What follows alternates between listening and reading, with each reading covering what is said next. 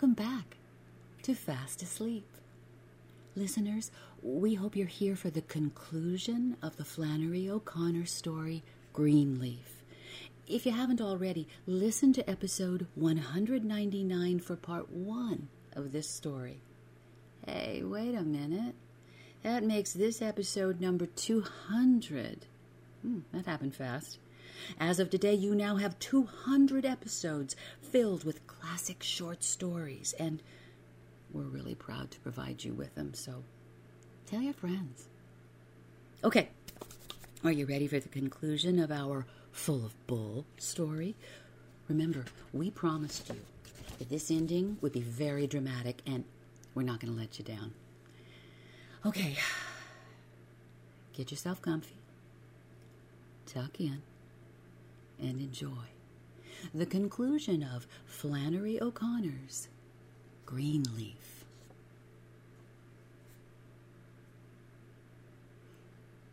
In half an hour from her front window, she saw the bull, squirrel colored, with jutting hips and long, light horns, ambling down the dirt road that ran in front of the house. Mr. Greenleaf was behind him on the horse. Ah, yeah, that's a Greenleaf bull if I ever saw one, she muttered. She went out on the porch and called, Put him where he can't get out. He likes to bust loose, Mr. Greenleaf said, looking with approval at the bull's rump. This gentleman's a sport. Hmm. If those boys don't come for him, he's going to be a dead sport, she said. I'm just warning you. Now he heard her, but he didn't answer. That's the awfulest looking bull I ever saw, she called, but he was too far down the road to hear. It was mid morning when she turned into O.T. and E.T.'s driveway. The house, a new red brick, low to the ground building that looked like a warehouse with windows, was on top of a treeless hill. The sun was beating down directly on the white roof of it.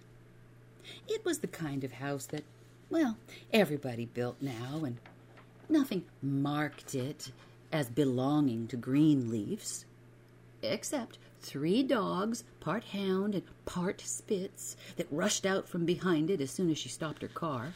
She reminded herself that you could always tell the class of people by the class of dog, and honked her horn. While she sat waiting for someone to come, she continued to study the house. All the windows were down, mm, and she wondered if the government could have air conditioned the thing. No one came, and she honked again. Presently, a door opened, and several children appeared in it. And she stood, and they stood, looking at her, making no move to come forward. Ah, she recognized this as a true Greenleaf trait. Why, they could hang in a door looking at you for hours. Can't one of you children come here? she called. After a minute, they all began to move forward slowly. They had on overalls and were barefooted, but they were not as dirty as she might have expected. There were two or three that looked distinctly like green leaves. The others, eh, not so much so. The smallest child was a girl with untidy black hair. They stopped about six feet from the automobile and stood looking at her.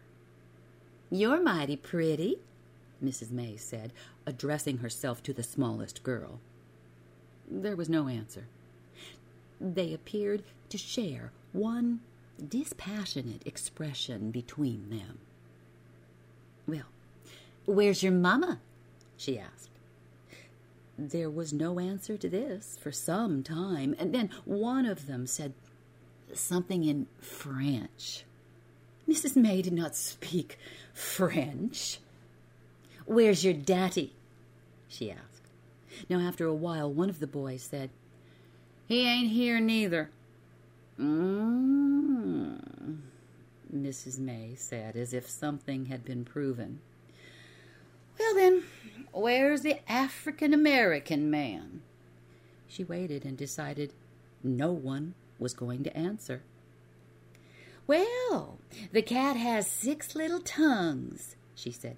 How would you like to come home with me and let me teach you how to talk? And then she laughed, and her laugh died on the silent air. She felt as if she were on trial for her life, facing a jury of green leaves.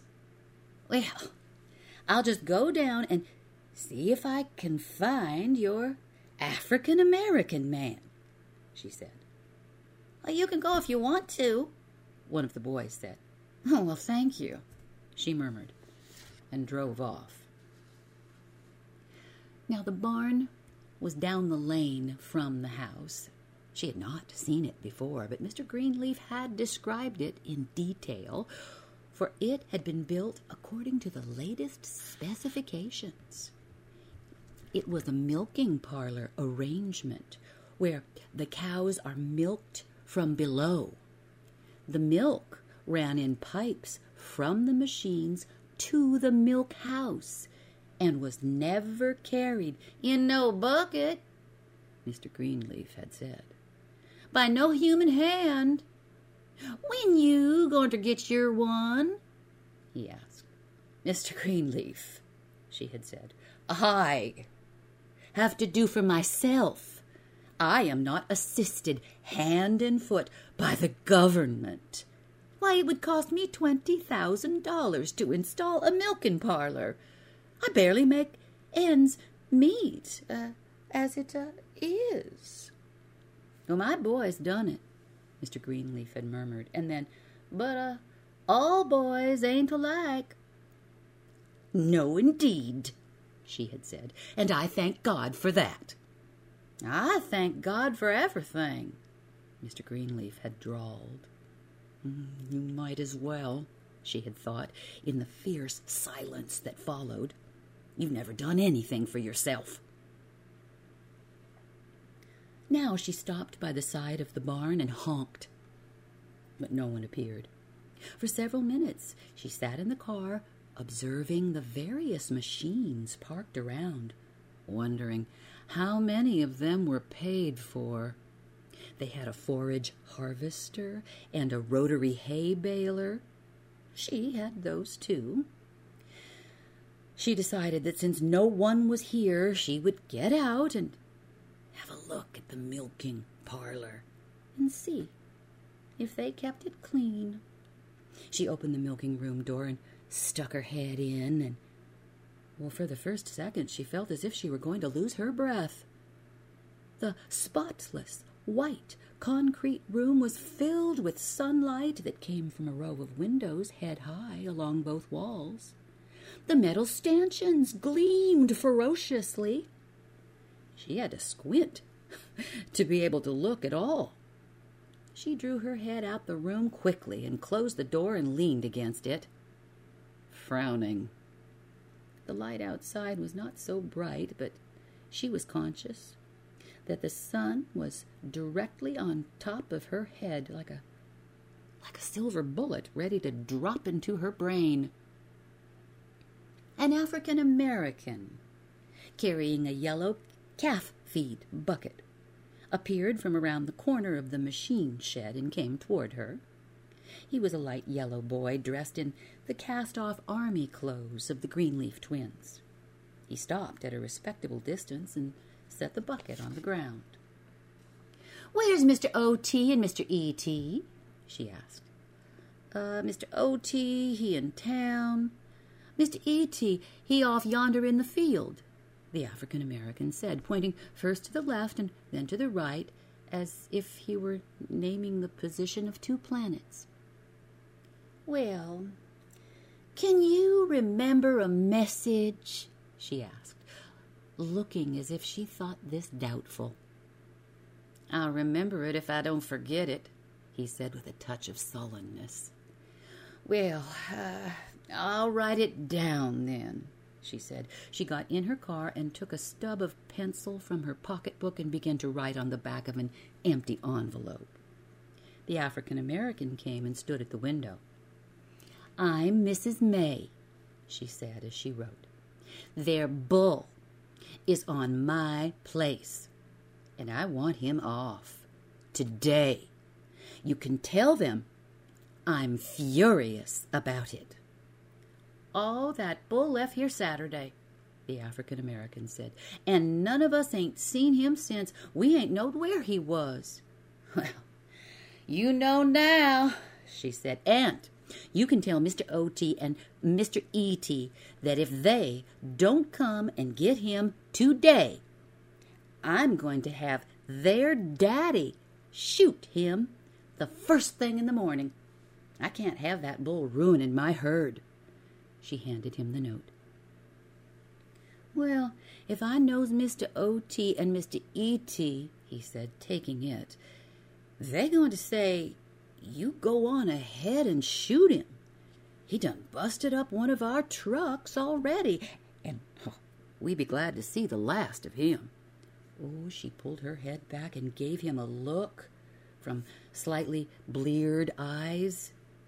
Do they expect me to take my time and my worker to shoot their bull? she asked. They don't want him, so they just let him loose and expect somebody else to kill him? He's eating my oats and ruining my herd, and I'm expected to shoot him, too. Mm. I expect you is, he said softly. He done busted up. Oh, she gave him a very sharp look and said, Well, I'm not surprised. That's just the way some people are. And after a second, she asked, Which is boss, Mr. O.T. or Mr. E.T.? She had always suspected that they fought between themselves secretly. Oh, they never quarrels, the boy said.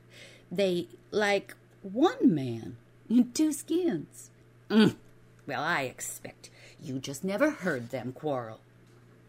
Nor nobody else heard them neither, he said, looking away as if this insolence were addressed to someone else. Well, she said, I haven't put up with their father for fifteen years not to know a few things about Greenleafs. The African American looked at her suddenly with a gleam of recognition. Is you my policy man's mother? he asked. Ah, I don't know who your policy man is, she said sharply. You give them that note and tell them if they don't come for that bull today, they'll be making their father shoot it tomorrow. And she drove off.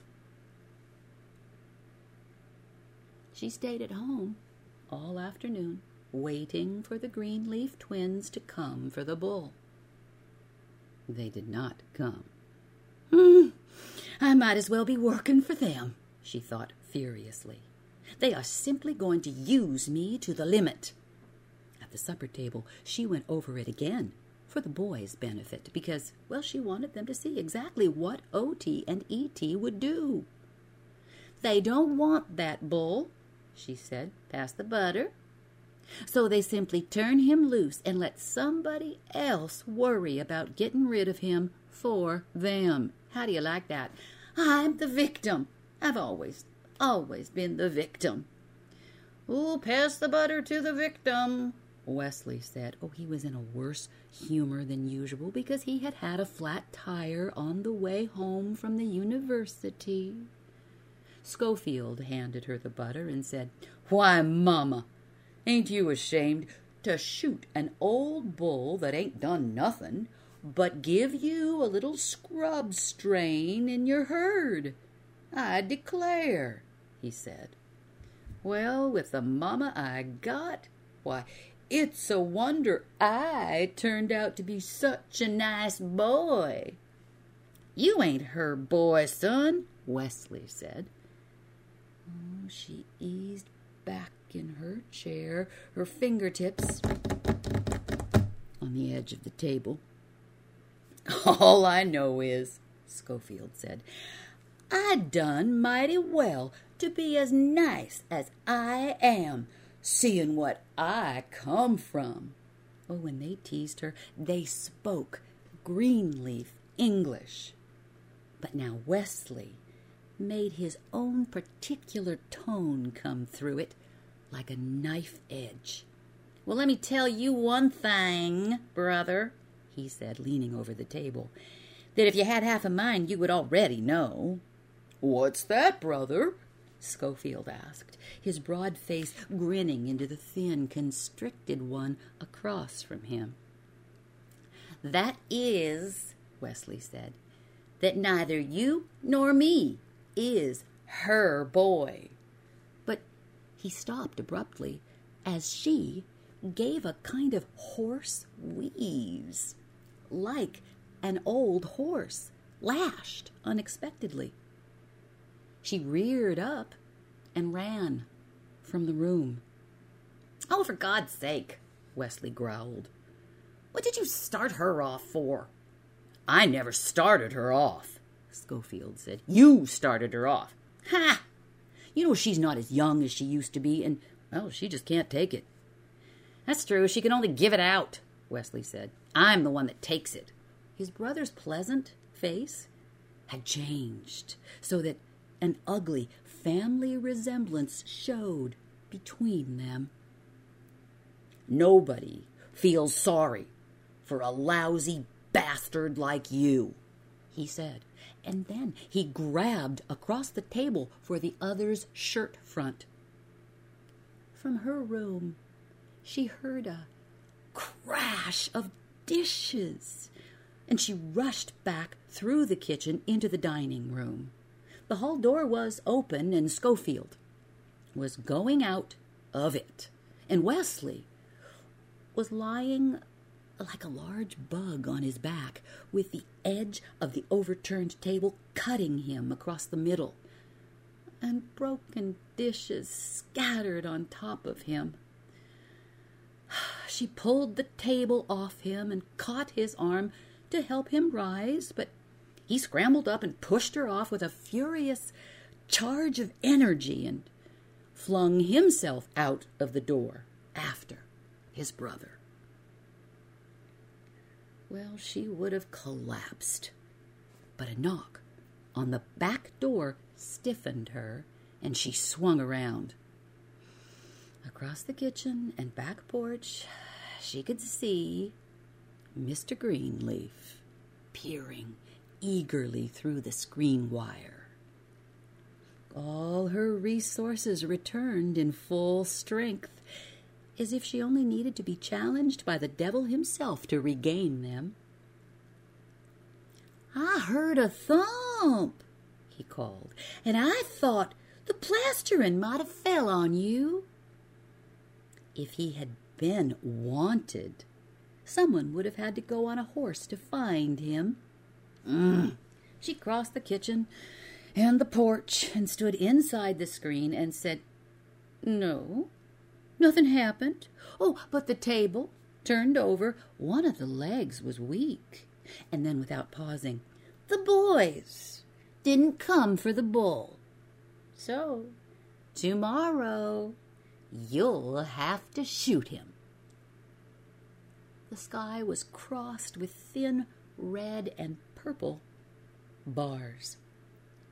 And behind them, the sun was moving down slowly as if it were descending a ladder. Mr. Greenleaf squatted down on the step, his back to her, the top of his hat on a level with her feet. Well, tomorrow I'll drive him home for you, he said. Oh, no, Mr. Greenleaf, she said in a mocking voice. You drive him home tomorrow and next week, he'll be back here. I know better than that.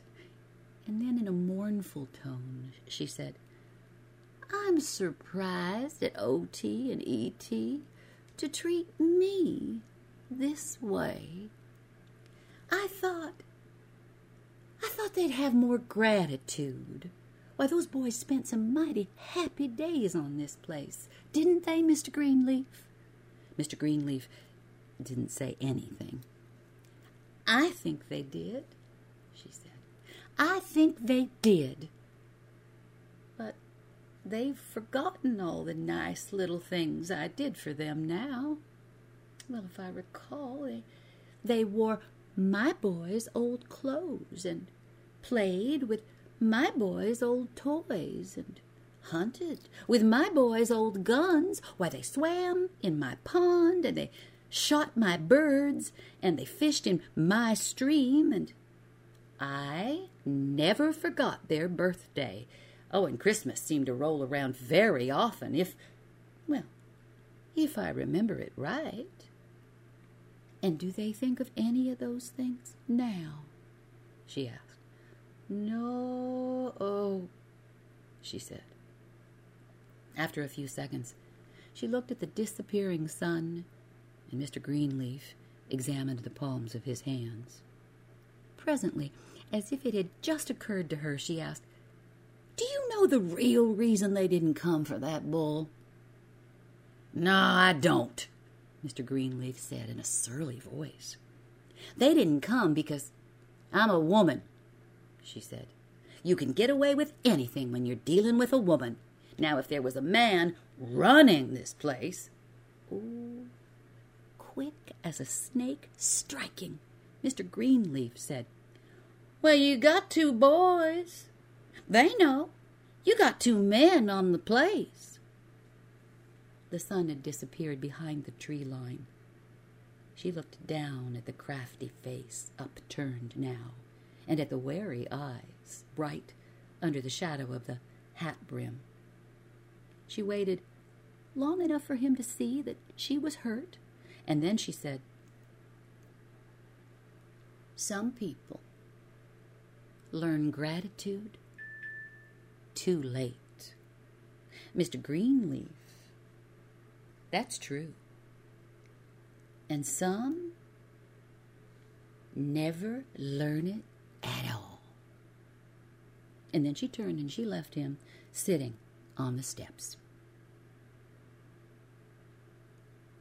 Half the night, in her sleep, she heard a sound as if some large stone were grinding a hole on the outside wall of her brain. She was walking on the inside over a succession of beautiful rolling hills, planting her stick in front of each step. She became aware after a time that the noise was the sun trying to burn through the tree line, and she stopped to watch, safe in the knowledge that it couldn't, that it, it, it had to sink the way it always did outside of her property. When she first stopped, it was a swollen red ball, but as she stood watching, it began to narrow and pale until, well, it, it, it looked like a bullet. And then, suddenly, it burst through the tree line and raced down the hill toward her. She woke up with her hand over her mouth and the same noise, diminished but distinct, in her ear. Oh, it was the bull munching under her window. Mr. Greenleaf had let him out. Well, she got up and made her way to the window in the dark and looked out through the slit blind, but the bull had moved away from the hedge, and at first she didn't see him, and then uh, she saw a heavy form some distance away, paused as if observing her. This is the last night I am going to put up with this, she said, and watched until the iron shadow moved away in the darkness. The next morning, she waited until exactly eleven o'clock, and then, she got in her car and drove to the barn. Mr. Greenleaf was cleaning milk cans. He had seven of them standing up outside the milk room to get the sun. She had been telling him to do this for two weeks. All right, Mr. Greenleaf, she said, go get your gun. We're going to shoot that bull. Oh, well, I thought I thought you wanted these here cans. Go get your gun, Mr. Greenleaf, she said. Her voice and face were expressionless. Well, that gentleman tore out of here last night, he murmured in a tone of regret, and bent again to the can he had his arm in. Go get your gun, Mr. Greenleaf, she said in that same triumphant, toneless voice. The bull is in the pasture with the dry cows. I saw him from my upstairs window. I'm going to drive you up to the field and you can run him into the empty pasture and shoot him there. He detached himself from the can slowly. Ain't nobody ever asked me to shoot my boy's own bull, he said in a high, rasping voice. He removed a rag from his back pocket and began to wipe his hands violently, and then his nose. She turned as if she had not heard this and said, I'll wait for you in the car. Go get your gun. She sat in the car and watched him stalk off toward the harness room where he kept a gun. After he had entered the room, there was a crash, as if he had kicked something out of the way. Presently he emerged again with the gun, circled behind the car, opened the door violently, and threw himself onto the seat beside her. He held the gun between his knees and looked straight ahead. Mm, he'd like to shoot me instead of the bull, she thought, and turned her face away so that he could not see her smile. Mm, the morning was dry and clear, she drove through the woods for a quarter of a mile and then out into the open where there were fields on either side of the narrow road. Oh, the exhilaration of carrying her point had sharpened her senses. Why, the birds were screaming everywhere. The grass was almost too bright to look at. The sky was an even, piercing blue. Ah, spring is here she said gaily. Mr. Greenleaf lifted one muscle somewhere near his mouth, as if he found this the most asinine remark ever made. When she stopped at the second pasture gate, he flung himself out of the car door and slammed it behind him. And then he opened the gate and she drove through. He closed it and flung himself back in, silently, and she drove around the rim of the pasture until she spotted the bull almost in the center of it, grazing peacefully among the cows. The uh, gentleman is waiting on you, she said, and gave Mr. Greenleaf's furious profile a sly look. You run him into that next pasture, and when you get him in, I'll drive in behind you and shut the gate myself. He flung himself out again, this time deliberately leaving the car door open so that well, she had to lean across the seat and close it. She sat, smiling, as she watched him make his way across the pasture toward the opposite gate. He seemed to throw himself forward at each step and then pull back as if he were calling on some power to witness that he was being forced. Well, she said aloud, as if he were still in the car, it's your own boys who are making you do this, Mr. Greenleaf. O.T. and E.T. were probably splitting their sides laughing at him right now. She could hear their identical nasal voices saying, Made Daddy shoot our bull for us. Daddy don't know no better than to think that he's a fine bull he's shootin'. Gonna kill Daddy to shoot that bull. Yep, if those boys cared a thing about you, Mr. Greenleaf, she said, they would have come for that bull. I'm surprised at them. He was circling around to open the gate first. The bull, dark, among the spotted cows, had not moved. He kept his head down, eating constantly. Mr. Greenleaf opened the gate and then began circling back to approach him from the rear. When he was about ten feet behind him, he flapped his arms at his sides. The bull lifted his head indolently and then lowered it again and continued to eat. Mr. Greenleaf stooped again and picked up something and threw it at him with a vicious swing. She decided it was a sharp rock, for the bull leapt and then began to gallop until well, he disappeared over the rim of the hill. Mr. Greenleaf followed at his leisure. You needn't think you're going to lose him, she cried, and started the car straight across the pasture. She had to drive slowly over the terraces, and when she reached the gate, uh, Mr. Mr. Greenleaf and the bull were nowhere in sight. Now, this pasture was smaller than the last, a green arena, encircled almost entirely by woods.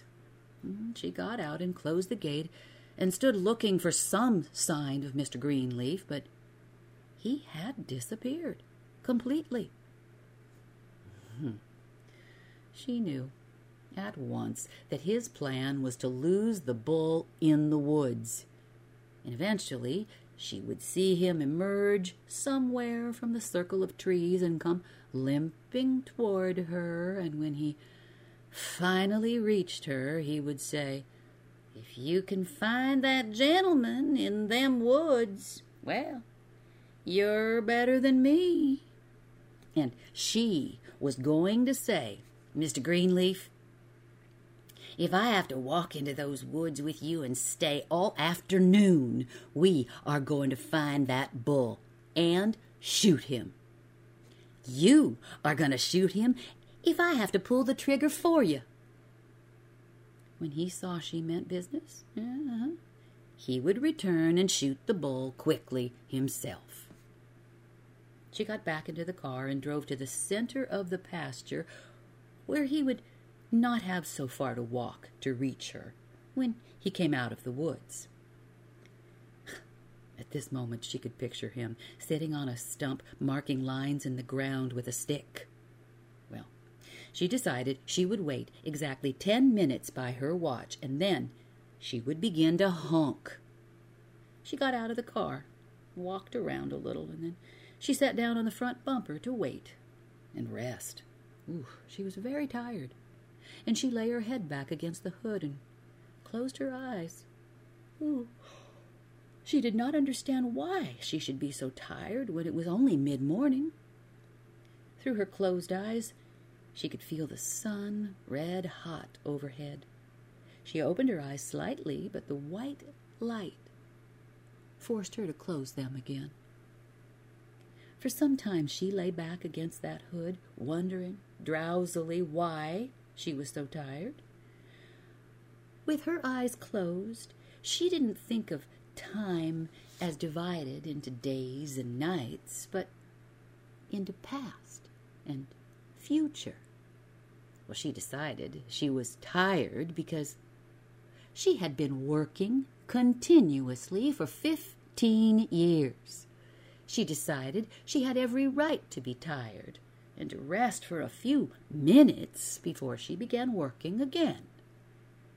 Before any kind of judgment seat, she would be able to say, I've worked. I have not wallowed. At this very instant, while she was recalling a lifetime of work, Mr. Greenleaf was loitering in the woods. Oh, and Mrs. Greenleaf was probably flat on the ground, asleep over her hole full of clippings. The woman had got worse over the years, and Mrs. May believed that now she was actually demented.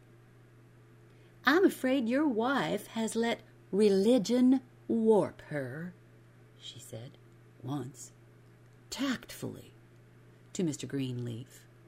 Everything in moderation, you know. Well, she cured a man once that half his gut was eat out with worms, Mr. Greenleaf said. Oh, and she had turned away, half sickened. Poor souls, she thought now. So simple. For a few seconds, she dozed. When she sat up and looked at her watch, more than ten minutes had passed. She had not heard any shot. A new thought occurred to her. Oh, suppose Mr. Greenleaf had aroused the bull, chunking stones at him, and the animal had turned on him and run him up against a tree and gored him. Oh, the irony of it deepened. O.T. and E.T. Why, they would get a shyster lawyer and sue her. Hmm. It would be the fitting end to fifteen years with the Greenleafs. She thought of it almost with pleasure as if she'd hit on the perfect ending for a story she was telling her friends. and then she dropped it, for Mr. Greenleaf had a gun. He had a gun with him, and well, she had insurance. She decided to honk. She got up and reached inside the car window and gave three sustained honks and two or three shorter ones to let him know she was getting impatient and then she went back and sat down on the bumper again. Well, in a few minutes, something emerged from the tree line. A black, heavy shadow that tossed its head several times and then bounded forward. Well, after a second, she saw it was the bull. He was crossing the pasture toward her at a slow gallop, a gay, almost rocking gait, as if he were overjoyed to find her again. Well, she looked beyond him to see if Mr. Greenleaf was coming out of the woods, too, but he was not. Here he is, Mr. Greenleaf, she called and looked on the other side of the pasture to see if he could be coming out there, but he was not in sight. Well, she looked back and she saw that the bull, his head lowered, was racing toward her. Well, she remained perfectly still, not in fright, but in a freezing unbelief. Well, she stared at the violent black streak bounding toward her, as if she had no sense of distance, as if she could not decide at once what his intention was. And the bull had buried his head in her lap like a wild, tormented lover. Before her expression changed, one of his horns sank until it pierced her heart, and the other curved around her side and held her in an unbreakable grip. She continued to stare straight ahead, but the entire scene in front of her had changed. The tree line was a dark wound in a world that was nothing but sky. And she had the look of a person whose sight has been suddenly restored, but who finds the light unbearable. Mr. Greenleaf was running toward her from the side with his gun raised, and she saw him coming, though she was not looking in his direction. She saw him approaching on the outside of some invisible circle, the tree line gaping behind him and nothing under his feet. Well, he shot the bull four times through the eye.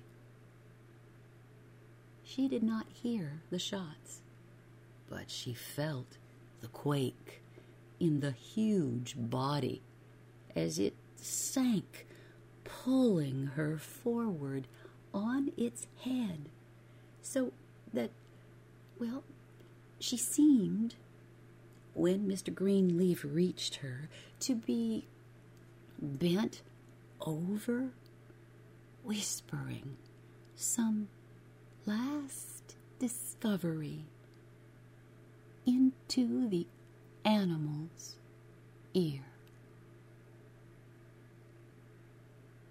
Good night.